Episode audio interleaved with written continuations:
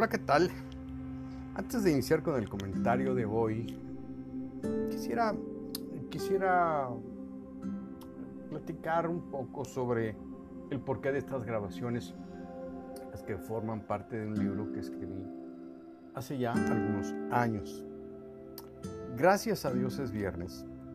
Bueno, es una expresión coloquial que se usa en México cada semana. Seguro hoy que es viernes la gente está repitiéndola por todos lados y más en las redes sociales frecuentemente se ven las publicaciones que dicen así. Esta frase la hemos recibido como herencia de la cultura norteamericana. La invasión que esta cultura ha hecho a la mexicana y que ha sido por medio de los programas televisivos, por el cine, libros, publicaciones y algunas otras cosas, pues que tiene que ver con su agresivo mercado. Permeó de tal manera que la gente en México repite la frase por muy diferentes motivos. Algunos con razón y entendimiento, otros por diversión y también en una completa ignorancia teológica o de la divinidad misma. Por eso es que decidí escribir este libro hace algunos años para traer en mi concepto un poco de entendimiento a lo luminoso, a lo que tenemos eh, como entendimiento de quién es Dios. Y cuando digo Dios, me refiero a Dios con D mayúscula.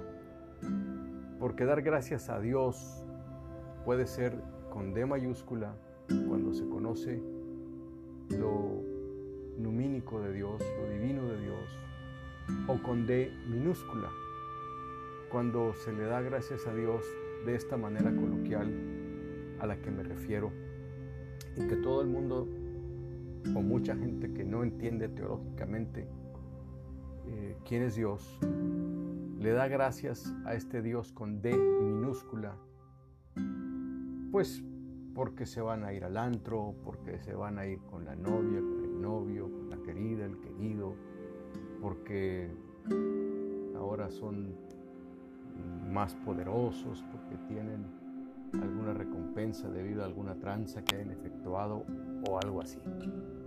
Por los motivos equivocados, vaya. Los motivos de Dios con D mayúscula son luminosos, son divinos procuran el bien de todos los demás. Sin más preámbulos y dado ya un contexto de por qué eh, digo y escribo lo que escribí en este libro, prosigo a la lectura de la página 91 de mi libro, que corresponde al cuarto viernes de septiembre, que es el que estamos viviendo en este momento. Y empiezo con una pregunta, gracias a Dios es viernes, pero con la D mayúscula. Gracias a Dios es viernes. Y es que eh, después de tantas veces que se ha pronunciado esta frase, eh, donde en las semanas se inicia, o, el viernes se inicia con esa frase, y con la misma idea de darle gracias a Dios, a veces no resulta sencillo pensar en el porqué, o sea, en el motivo de la inutilidad del uso de la frase gracias a Dios es viernes. Esto por personas que agradecen por lo que planean hacer, donde Dios con D mayúscula, el Dios numínico, divino, no está presente o no estaría presente en lo que están haciendo. ¿Por qué? Porque desconocen cuál es esta voluntad o esta, este aspecto de la personalidad, personalidad de Dios. A quienes, bueno, a quienes dicen así, repito, será porque hablan de un Dios a quien no conocen y no saben que algunas de las cosas que harán, pero que saben bien, que se sienten bien, que se sienten bien, que se ven bien, este Dios al que creen darle gracias las desaprueba. Pero esto No crean que esto es único de personas que no tienen una creencia en el Dios con D mayúscula o que no asisten a una iglesia, que no leen la Biblia o libros espirituales. Es decir, el desconocimiento no es único de los no creyentes o no cristianos. Les digo por qué y cómo. Porque los creyentes teniendo instrucción y asistiendo a una congregación, muchos y muchas, seguimos creyendo en Dios con D mayúscula a nuestra conveniencia, de la forma como queremos como queremos creer y no como Dios quiere que creamos en él, con todo el corazón, así es como él quiere, como el Señor y dueño de todo lo que tenemos o poseemos, lo que incluye nuestro tiempo. Esto esto no lo pueden entender unos y otros y no lo pueden entender o hacer quienes no conocen personalmente a Dios. Es decir, quienes no han tenido un encuentro personal con Dios donde reconocen que todos los esfuerzos por ser mejores son inútiles sin la ayuda de Dios. El humanismo secular que está entre nosotros muy fuertemente a partir de la mitad del siglo XX el humanismo secular enseña que sí es posible ser buenas personas sin, sin tener a Dios de por medio, pero la realidad, la realidad es de que no. El ser humano siempre ha vivido peleando con sus iguales, después provocando con ello que quienes no conocen a Dios menos entiendan a Dios al ver nuestras actitudes. Nos ven más parecidos a ellos que a quienes estarían cerca de Dios. Por lo que cuando queremos demostrar la existencia de Dios, cuando hablamos de Dios, cuando presentamos a Dios, batallamos. Esto sucede con el cristianismo en general, especialmente en los últimos, en los últimos 60 años. Encuentro que en la cultura en la que vivimos la gente quisiera encontrar lo que realmente le satisface algo que le llene, pero está impedida porque buscan en el lugar equivocado, en el antro, en las drogas, en el sexo, eh, en, las emociones, en, tantas otras cosas, ya que eh, nada de eso satisface el corazón del ser humano, sino Dios.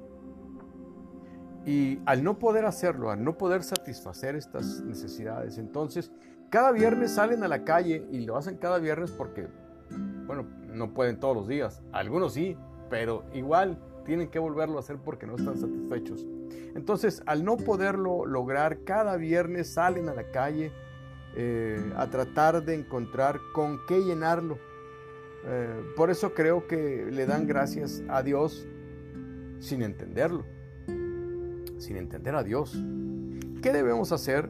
Bueno, primero, primero, eh, ser las personas que Dios quiere que seamos si ya tenemos una relación con Él, si ya lo conocemos. Ser nosotros mismos, ser instrumentos de calidad, produciendo las obras de este tipo de calidad que la actualidad requiere, que demandan, como cuáles, bueno, trayendo paz, trayendo justicia.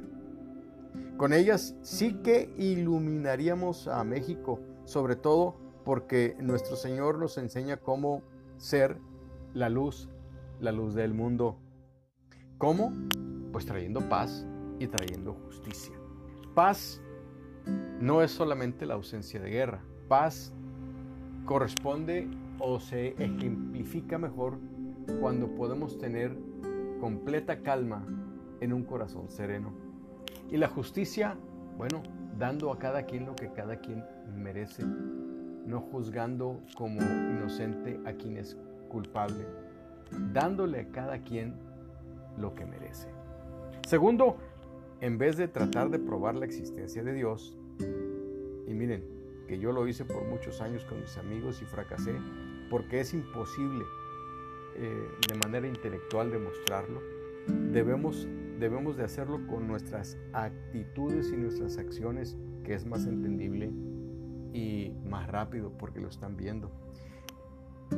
Hacerlo así aumenta la probabilidad de que la gente crea de manera razonable en este cristianismo que decimos tener y que habla de un Dios, de un Dios que es amor, pero también es justicia.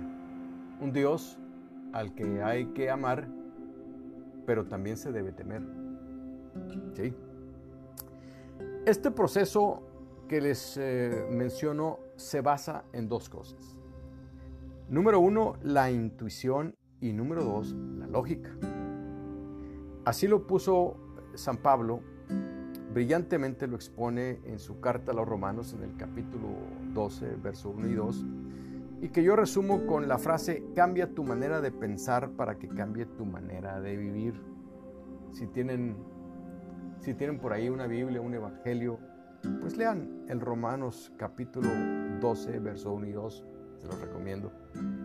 ¿Qué sucederá o qué sucedería? Bueno, que quienes dicen la frasecilla, gracias a Dios es viernes, llegaran a la conclusión lógica que el cristianismo es verdad. Esto es, al ver a los cristianos, que de manera pragmática presentaríamos lo que estamos hablando. Llegará el tiempo cuando nosotros, tú y yo y los demás, ya no seremos confrontados con un argumento de por qué no se cree en Dios, lo que demanda una aprobación, la de creer en Dios porque uno lo dice, sino que llegará el tiempo cuando seremos confrontados no con un argumento, sino con una persona. Así lo debemos hacer, ser confrontados con una persona. Y esta persona no puede ser otra más que Jesús, del que hablan los evangelios. Y Jesús demanda, demanda que confiemos en Él. Y así, cuando nosotros también demostremos que confiamos en Jesús, al verlo, entonces de manera pragmática la gente entenderá lo que queremos explicar. Cuando esto haya sucedido, bueno, el cristianismo eh, habrá establecido sus principios para la vida social, colectiva, cultural y política sin mucha oposición. Así fue en los primeros tres siglos de la era cristiana. El cristianismo se convirtió en la fuerza social y política más influyente y poderosa de su tiempo. Entonces, tengo que preguntar, gracias a Dios es viernes. Yo contesto sí, porque ya viene el domingo, día en que vamos a la congregación a llevar del gozo que Dios nos ha dado durante la semana, a compartir con otros, a invitar a otros a tener lo mismo que hemos logrado con sacrificio y esfuerzo. Y también a entregar lo que a Dios le pertenece. La adoración, la alabanza, el amor, el compañerismo, nuestro tiempo. Amigos, amigas, que tengan un buen fin de semana. Si tuvieran algún comentario o pregunta, no duden en enviármelo por este mismo medio. Ahí donde están escuchando se encuentran, se encuentran estas direcciones. Pero también se las puedo dar. Mi correo electrónico dnlvalles.gmail.com. Lo repito, dnlvalles.gmail.com.